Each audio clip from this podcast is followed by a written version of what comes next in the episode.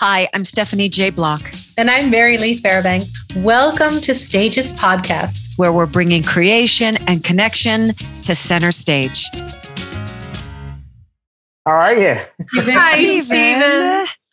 Okay, are we? Are Stephen and I both wearing the same? Yes, you, you are. You're wearing You're the same both color. in green. Yes. it's like, what are the odds? You two are psychically tied together. Tied together at the wardrobe. We're psychic, psychic friends, as Dionne Warwick would have said. Yeah, right.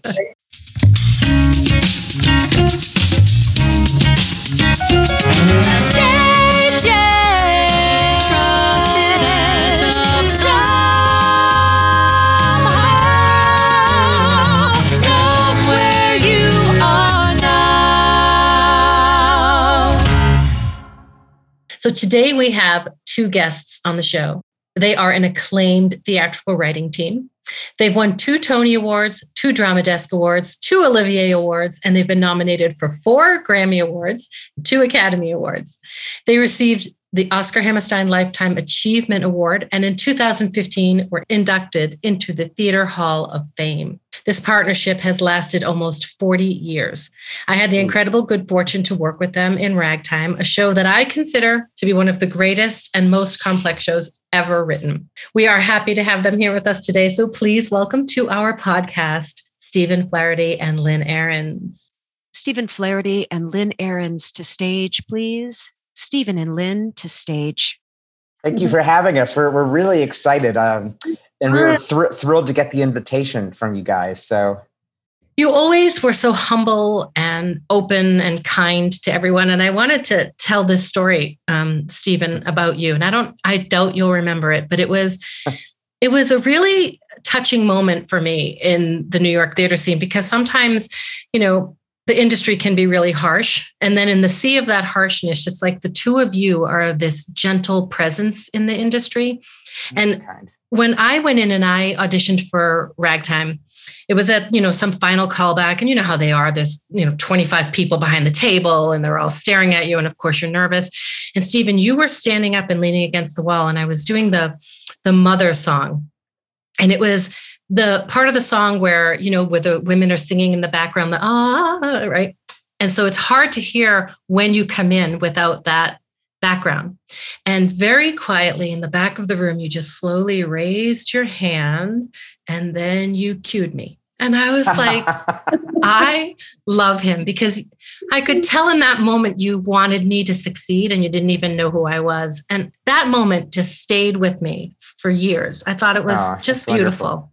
I probably saw a little bit of fear go like from you know across your eyes. And you just thought, probably did. And here you go. The truth of the matter is, everybody wants everybody to do their best in an audition. Uh, there's a, a lot of this misconception of like us and them, and I think all the creators want everybody to be amazing. So I, I in the Oh. past, I've jumped at the piano if like the if the audition piano pianist is mangling the song, and I know that the actor can do it but you can't tell, you know.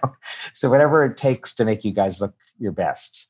That's Can part you of the job. see the looks on our face when we go a, a little awry? You can absolutely, eh, no matter how we smile through it or continue to perform, you can see a shift in either our face or our body, right? I think so, don't you, Lynn? Yeah, I, I, totally. I not only think so, but I, I know so. I mean, what I always feel when an actor walks into a room to audition, I, I am always a little not on edge, but just rooting for them so Mhm. hard That's and right. trying to keep my smile going and trying to Mhm. hello and welcoming them because I couldn't do what you guys do for a million trillion dollars. It is a miracle that anybody can get up in the middle of an empty room, stand on a spot, and sing their hearts out and act and focus over our heads to some unknown presence that becomes so real. And it's it's just a miraculous talent that actors have that I, I am in awe of since I am entirely lack it, you know. so I, I just anyway, we we are always rooting for the actor, you know, and Yeah. hoping to give them good energy. You can tell. You have to be exhausted then by the end of a, a casting session because you are invested and you are empathetic and you're feeling all of these different energies and emotions, whether they're the high highs or the disappointments come in and out of that room. You've got to be pooped. It's true, I think, in a weird way. It does, you do expend energy for sure. You do. You certainly do. Uh, and, and, also at recording sessions, you know, you think, you know, you're just sitting in a chair listening to playback. But the truth of the matter is, is to listen really closely and really focus. That's that's sort of exhausting. But the truth of the matter is, is if you find your actor who's ultimately going to be your collaborator at the end of the day at an audition session, then it energizes you because you're so looking forward to working with this person. You're looking forward to the future.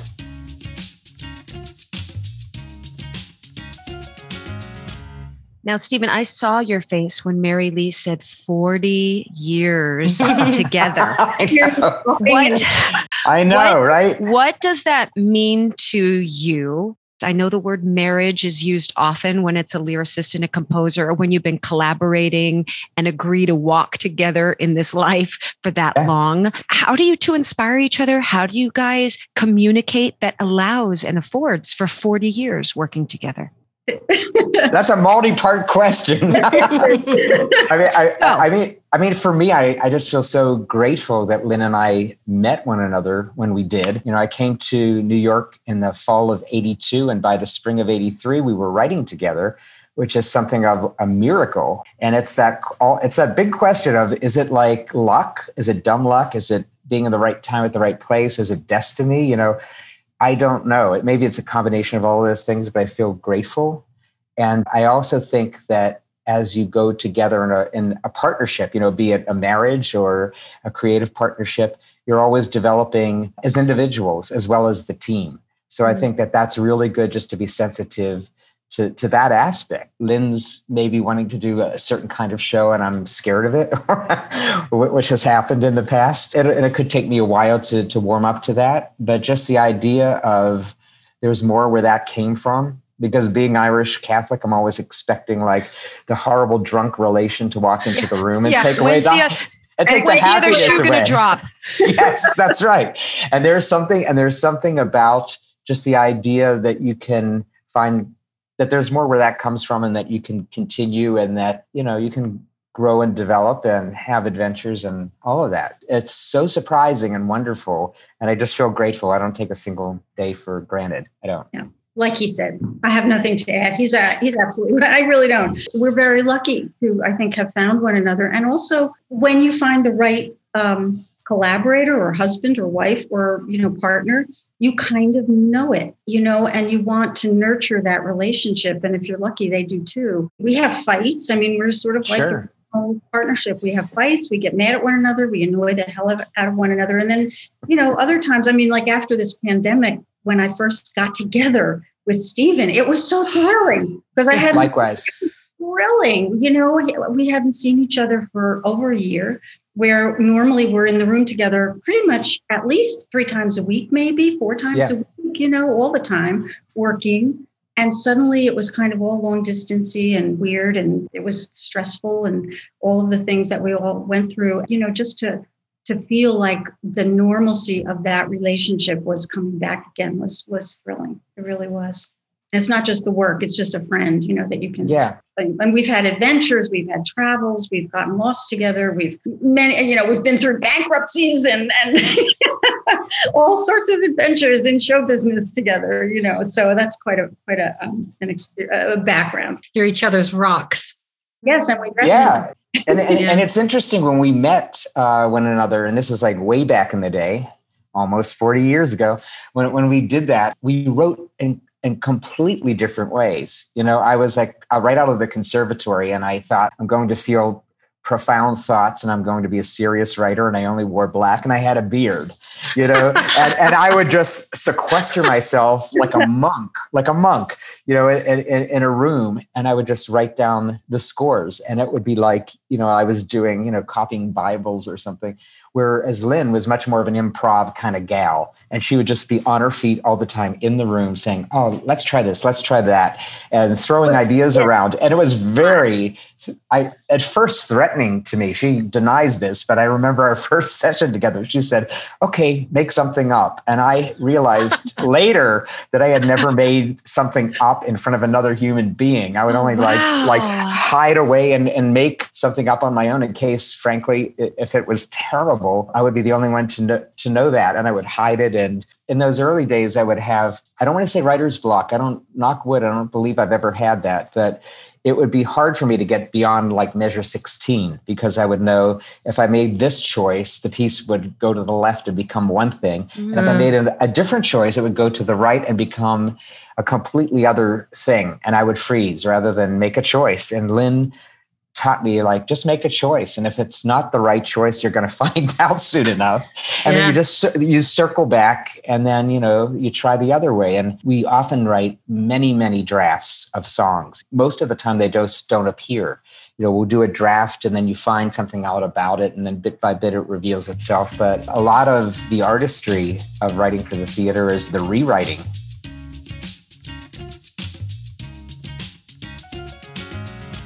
So if you're both yin and yang in 1982, uh-huh. were you paired together in like a workshop of some kind, or you actually chose one another? How did that relationship even begin? It's a wonderful story. We were in, both in this the BM, BMI musical theater workshop. Up until that point, I'll just backtrack very quickly. My background was in jingles, you know, commercial music, children's television, those kinds of things. And I had made a, a schoolhouse rock. I did all this stuff before I thought about, even thought about musical theater. So I'd had a number of careers and I they were all based on me composing with some banging on the piano by ear, playing on the guitar, five chords, and I would write, sing melodies over my plunk, plunk, plunk music.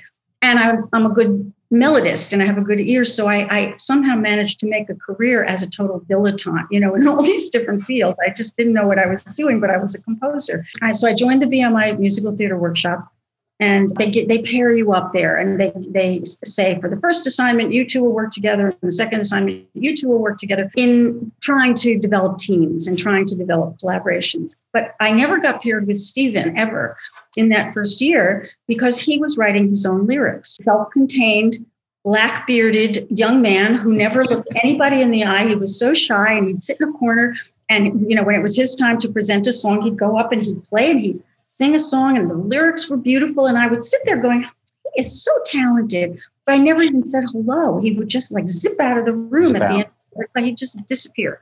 So I was working with other people, very talented.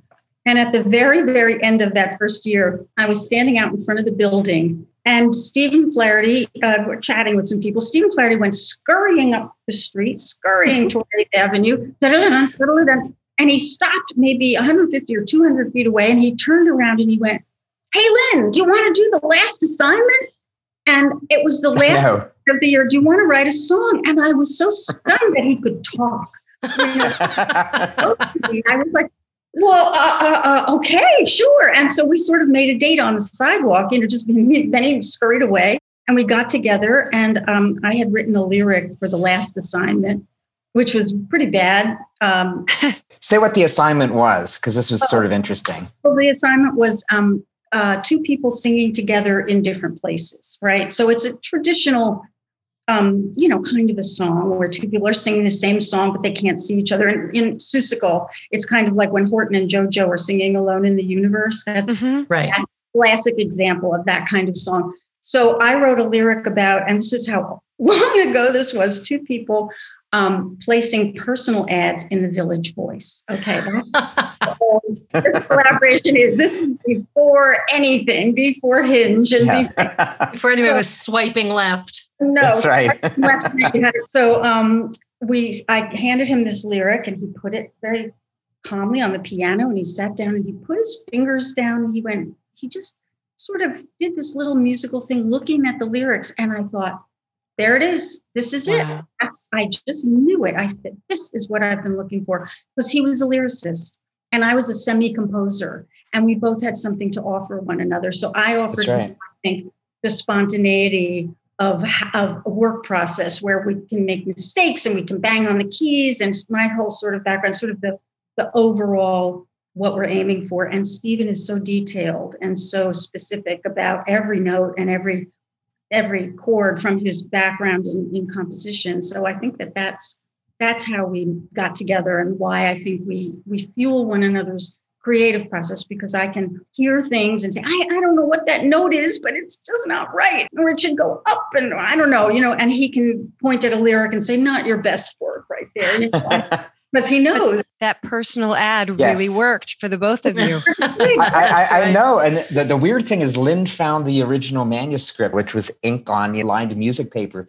She found it recently, and there was some quotes in it that were like oddly prescient. Somebody trying to find the other person, and are you out there? And it was strange. The song itself is not great. Not to, let's just put that out there. but the process of writing the song was great. It did its and job. It brought you two together. That's yeah, right. Yeah. And we said, oh, let's do another one. Oh, let's do, and you know, then you write a song, you write another song, and then eventually you write a show. And just the idea that you could continue. I think at that period of time, I was trying to put everything that I knew about music and life into every measure. And that, you know, that's just too mm. much. And I realized, oh, this won't really fit well with this particular show. And Lyndon would say, oh, well, well you know, we'll do a project down the road about that, you know, where you can yeah. show that aspect of, of who you are musically. And just the idea that there would be a future. This is like shows you like my dark Irish Catholic roots, you know, just the idea that there could be a healthy continuity of things, you know, that was like, wow, there can? Okay, sign me up for that. what possessed you on that particular day, such a shy person who was probably yeah, well, heading back to his room to write privately? Why right. did you do it? What took over you? I think I think that I admired what Lynn was doing for a very long time. And she could do a complex emotion and she could distill it into five words, where it mm. would take mm. me probably 23. If truth be told, I thought music came to me very easily. It always has. I've been playing piano and creating things since I was like a kid, since I was seven, you know, but words, I, I loved playing with them, but I, I was beginning to I feel like I was in some sort of a rut. And, you know, if you're 21, 22, feeling you're in a rut, you know, you're just starting out. And I just, and I just thought maybe I should try to collaborate. You know, I, came from the Midwest and there was nobody else that was interested in this. So, yeah. in a weird way, I would do book music and lyrics by default because there weren't other people that were interested in that. It's the old thing where you're waiting till like the absolute last moment to ask somebody to a dance or, or you know, or a date or whatever. And I realized that I had like passed her and I was going up the street to the end of the block.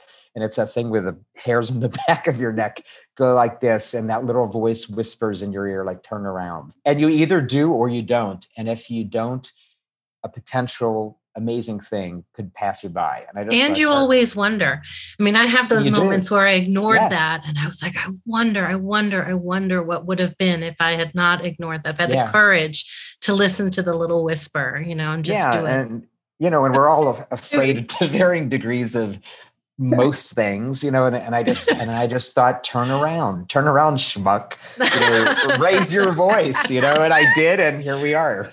And then something great happened, and then the Irish Catholic in you was going, "Oh God, oh God, I'm going to yeah. be smited for something along yes, the way." that's right, yeah. that's right. Uh-huh. You can't enjoy yourself too much, you know. Don't be too happy. That's right. What I think is so interesting is that I, he was writing musicals from the time he was a kid, a little kid. I mean, he loved theater from day one and always knew that was what he was going to do.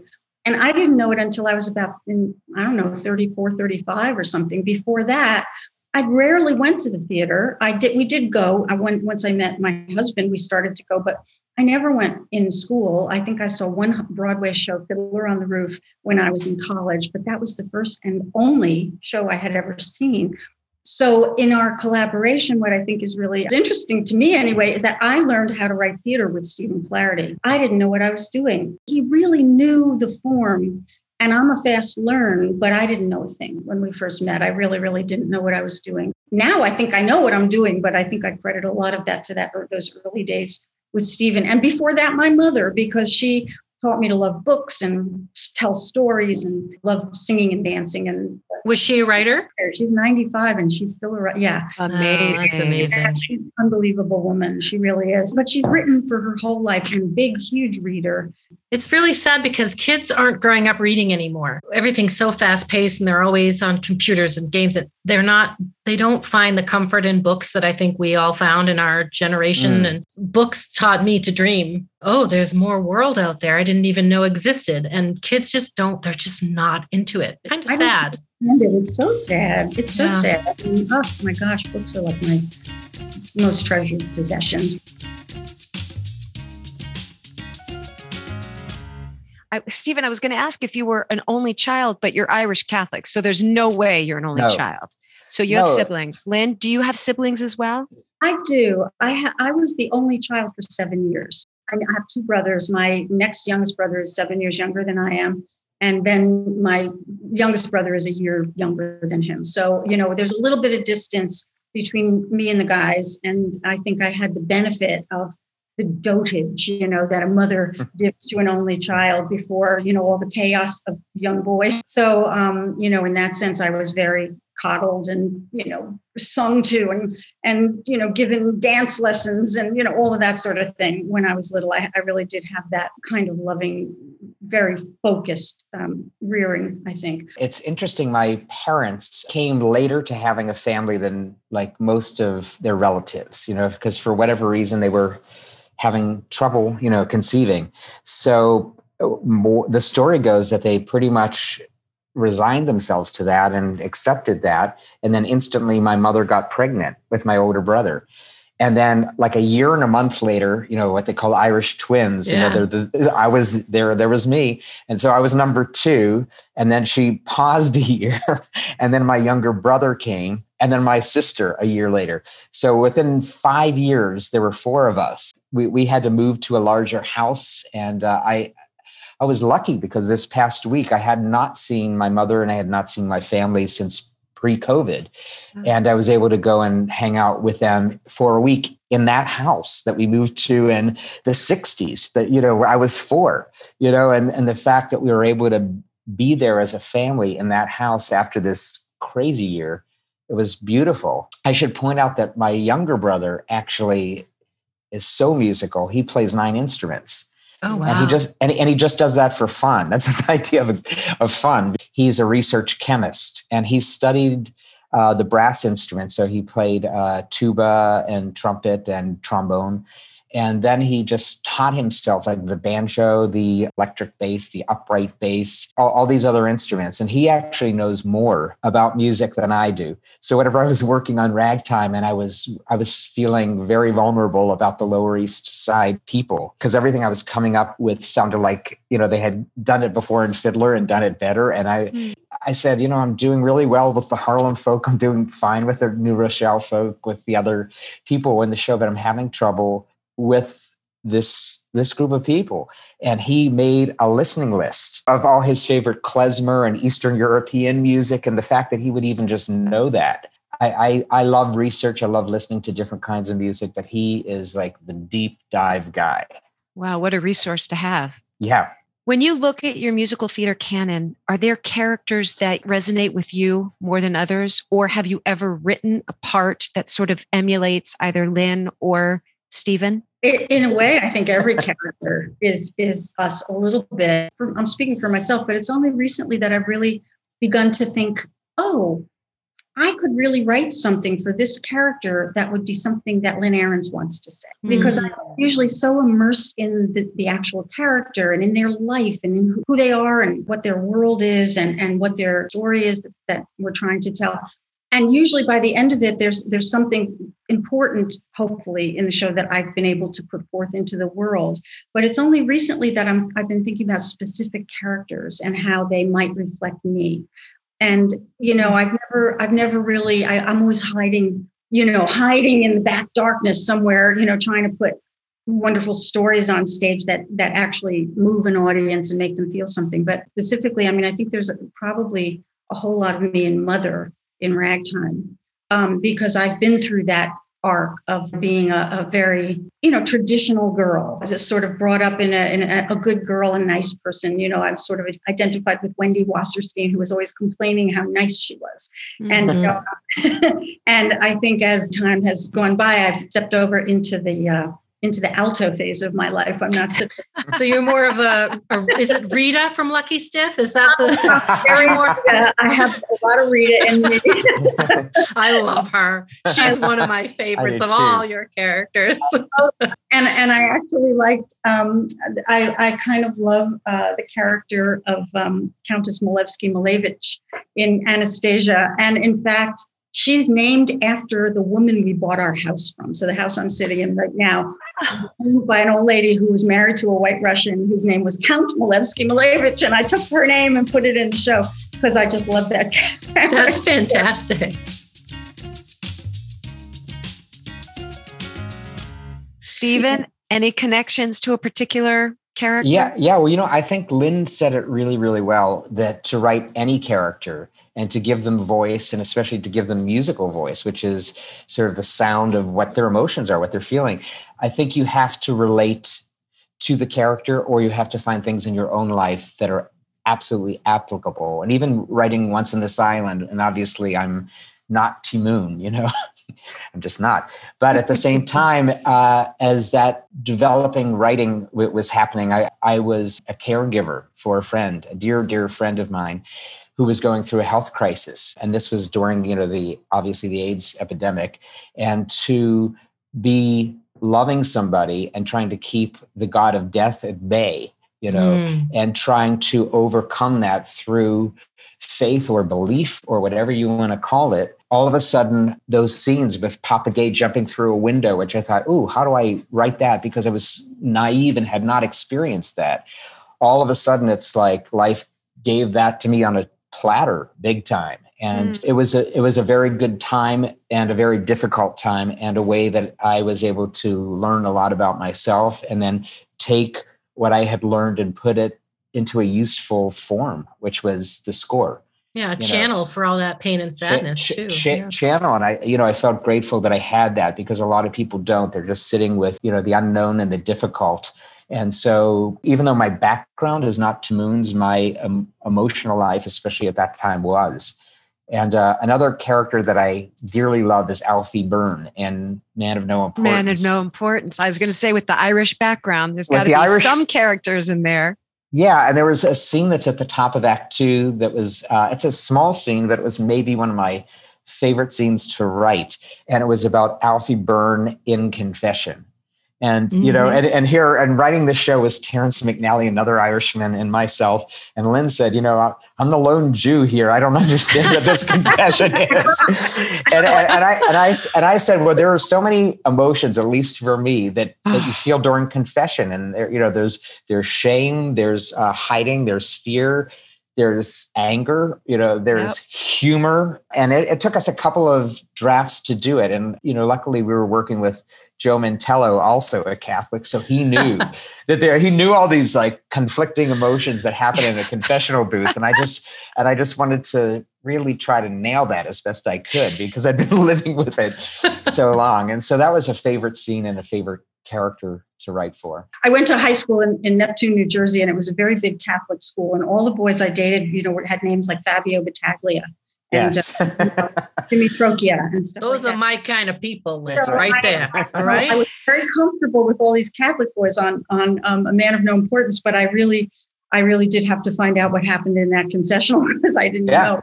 And um, you know what I wanted to say was, I think you know, as a as a writer of musical theater, you have to be so empathetic because mm-hmm. you really have to become the characters. You have to go inside their psyches and figure out who they are and how you can express them. And we have all of these ancient cassette tapes that we have acted out characters on them, you know, and walked around the living room and, you know, and I'll be reading Sarah and I'll Coalhouse and this one and doing all the voices is so embarrassing when I think about it. And they will be released when we die.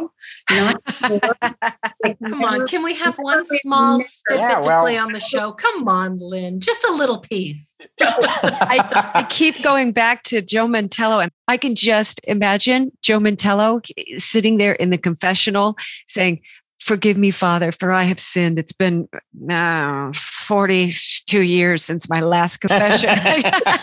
well, that man's not been in a confessional for a long, long time. time. that was that was kind of my dad was like the North End guy, you know, and he used to say, I don't ah. go to confession because I ain't getting out of there if I go in. And they let me out. That's right. That's right.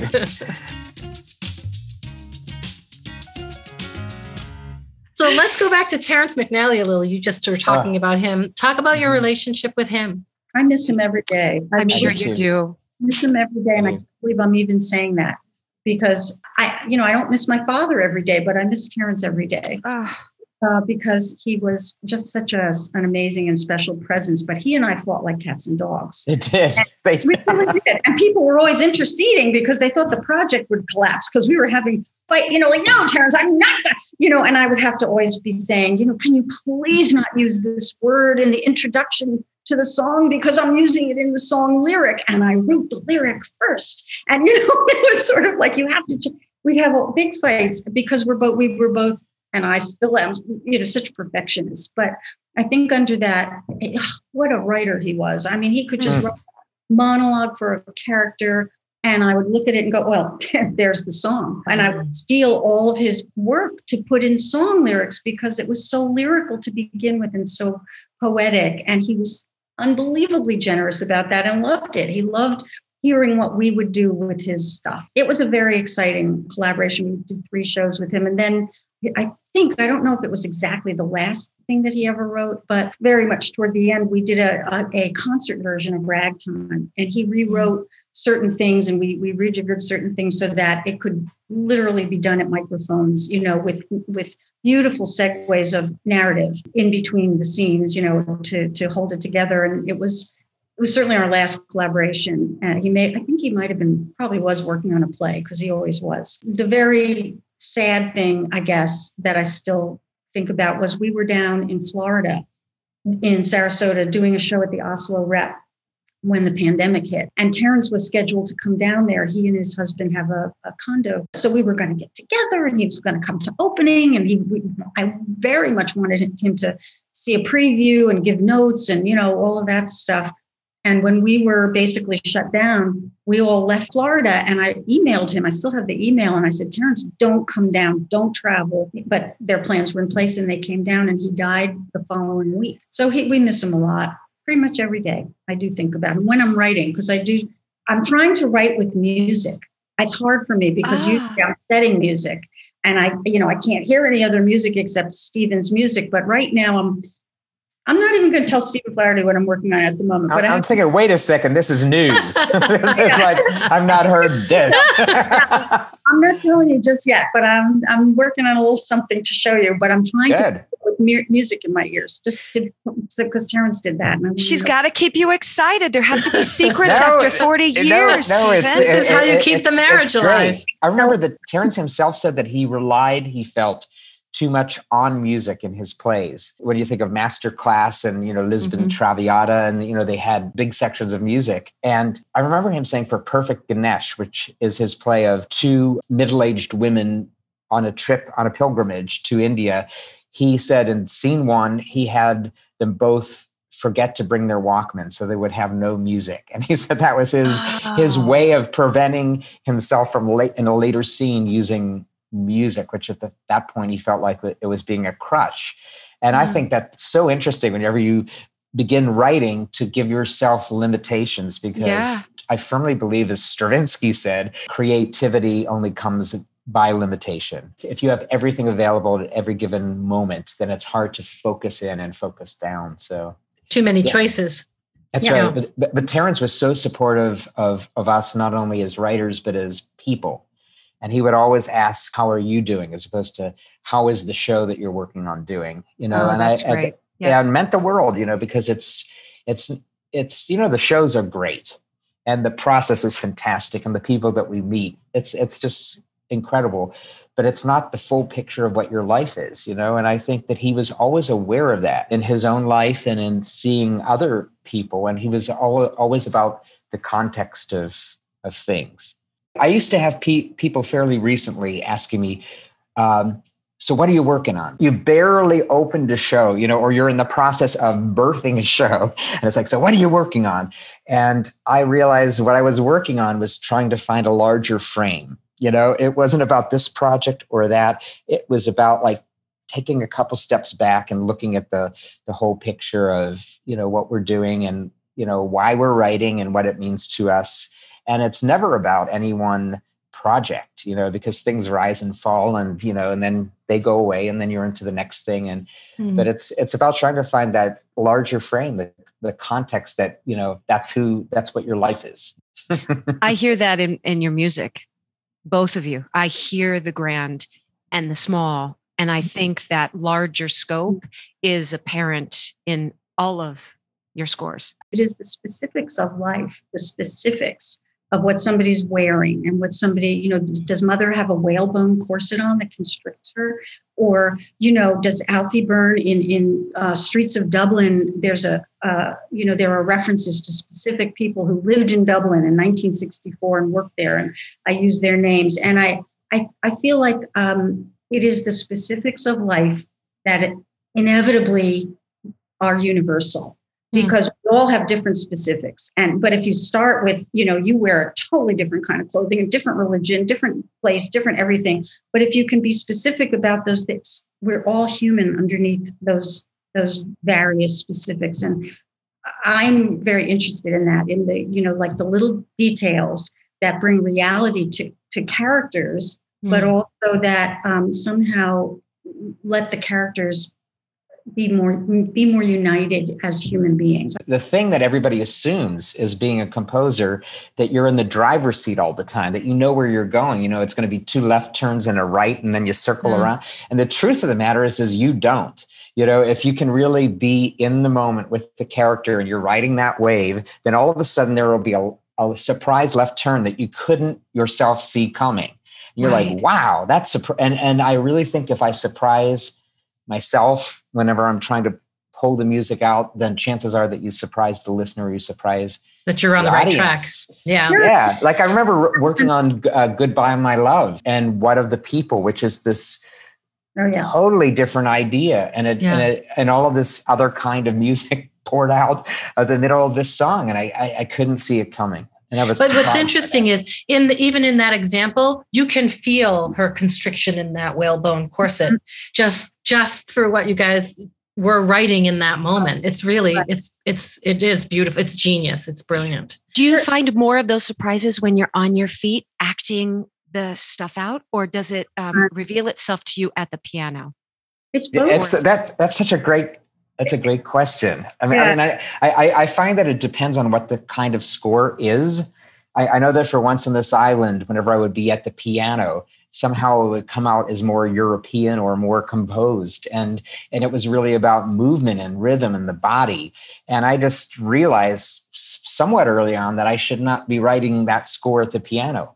You know, mm. so I hmm. would literally just get out and I'd be walking down the streets and I'd be trying to feel the the rhythm and trying to feel the beat and you know in my body and my in in you know in walking. I found a lot of the melodies and the grooves away from that piano. And the piano sometimes can uh, sometimes can be your nemesis because if you're sitting in front of a piano, that means like I am here to write, and the piano can just go like this and fold its arms and you know give you attitude. Dare ya. Yeah. I dare you, yeah, and, and you have to find these ways to sort of fool that. Like you you got to come into the, the side door. You know, some scores are meant to be written at the piano, and I feel them at the piano. But sometimes it's great to get away from that piano and great to get away from what you know and what you feel because you know there are certain notes that fit well under my fingers chances are they're notes that i've used before the habits yeah the habits you're what you're used to you know? add, i was just going to add that you know there are many times when we're writing a song and you know sometimes the music comes first and sometimes the lyrics come first. And you know i personally always like to get a little bit of music first because yeah. it just helps me. But we'll be sitting there and almost improvising back and forth and suddenly we both start to cry because something has surprised us. It's you know, and it's like you don't expect it. You bring and this and this and this, and you know, and you go, what the heck? And it's it's wonderful when that happens. You know, it's quite wonderful, and that's when you know that if it touches you and you're surprised by it, everybody will be. Now it's time. The five questions. If you were to speak to your 20 year old self, what would you say to her? Never read reviews. Keep going.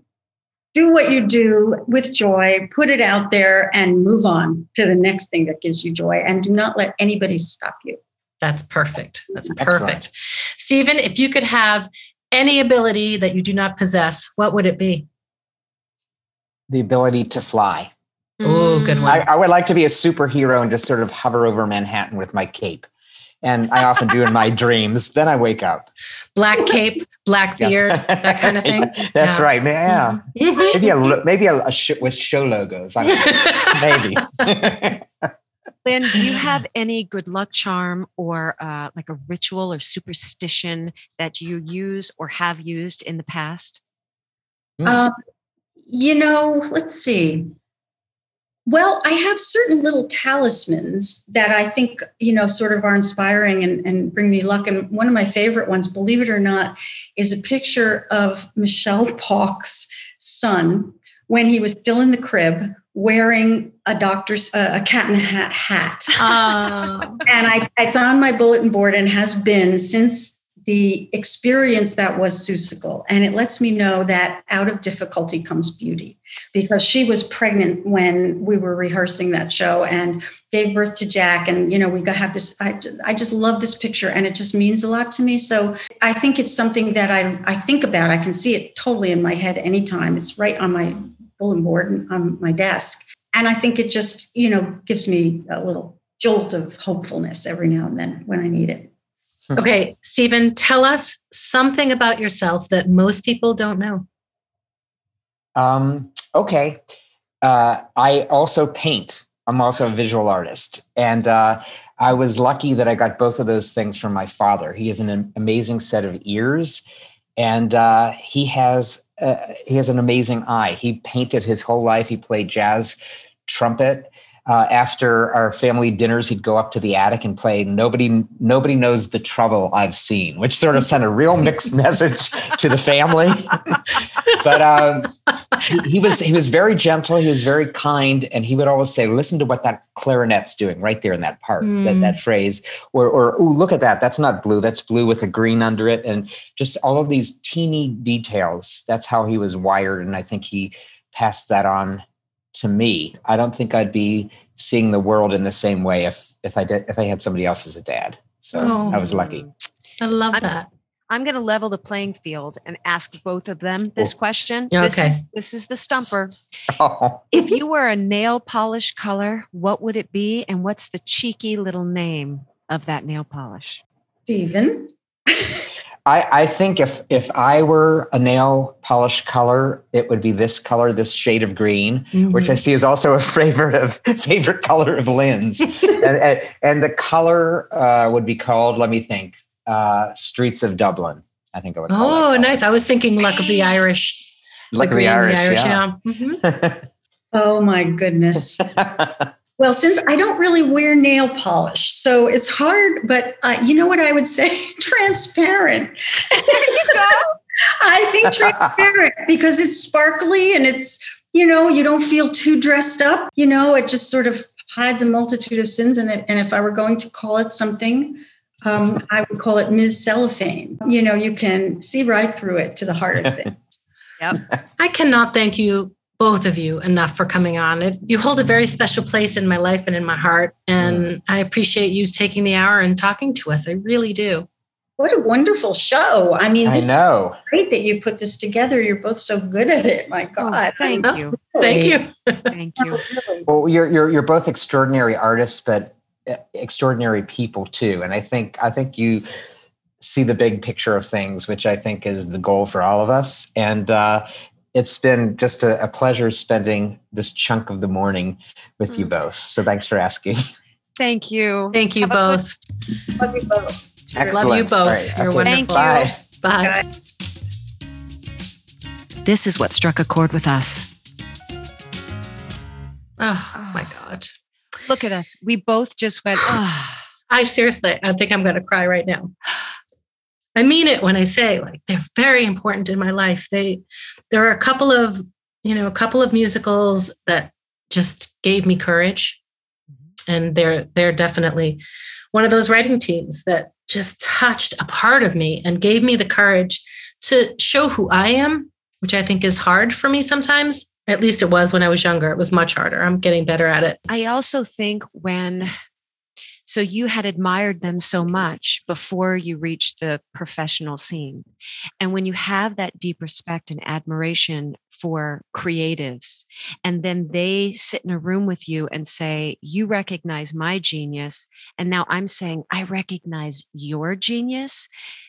So that's a huge thing. That's an that's a recognition that I think many artists are wanting, not just to be chosen, but to be recognized and to be recognized by people they so deeply respect. And that happened for you with ragtime. And that's no small feat. That's a lifetime memory and validation that will stay with you for forever. Yeah. Yeah. No, they're and they're wonderful people. And it is true that somehow through all the things that they've done, they have every right to be arrogant and they are absolutely the opposite of arrogance. They're so generous and so kind and so willing to give credit. They're everything that art should be. Those two. I agree. Me. I totally agree with you. Yeah. I totally yep. agree with you. And, you know, it makes sense when Lynn was speaking about the jingles because you do have to be very to the point. You either have 15 or 30 seconds to sell this product mm. with language that's going to stick in a consumer's head. So it's kind of all about being concise. And then she mentioned that she had brothers and that house i could right? You only have a quick breath to drop in and have your your voice be heard and you better get to the point or else no one's listening to you. Well it's really I, true. When i was a kid because i had two brothers right? Two older brothers i had a stutter because I could never gather my thoughts quickly enough to get my sentence out between my two boisterous brothers running around. And so I, would, and so my mother would make everybody in the house, as soon as I opened my mouth, she'd be everybody stop talking. And the whole house would stop talking so that I could form my sentence. And eventually I did get past it, but it was only because my mom was like, you guys have to stop talking as soon as she's trying to express herself or she's never going to get her words together what a thing and what a great mama to recognize that and be like hold everybody hold yeah um, i was very and grateful to, for them for actually doing it.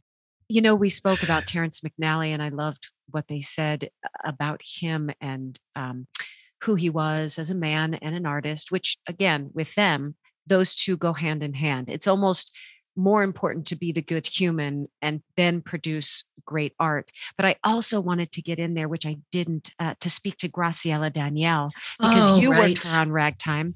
Yes. She came into um, our creative team when we were doing Pirate Queen, when we were moving it from Chicago to Broadway.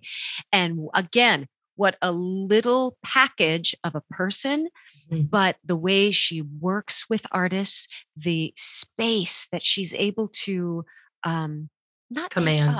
She yes, commands.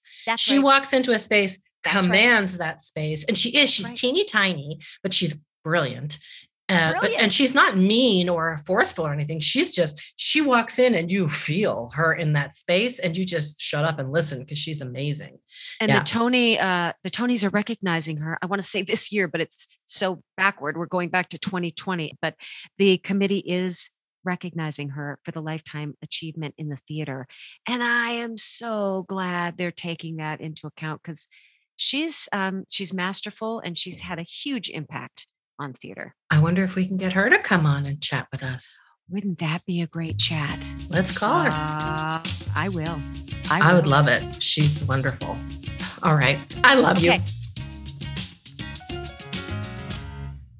So if this episode resonated with you, please follow, subscribe, and share.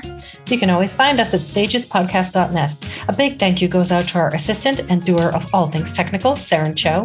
Thank you to Noah Kaiserman and Garrett Healy for our beautiful original music, Melanie Von Trapp for our Stages Podcast logo, Brock Grenfeld, our sound engineer, and Allison Arns, our PR and social media expert. And thank you, our cast members, for joining us today. We hope you come back next week.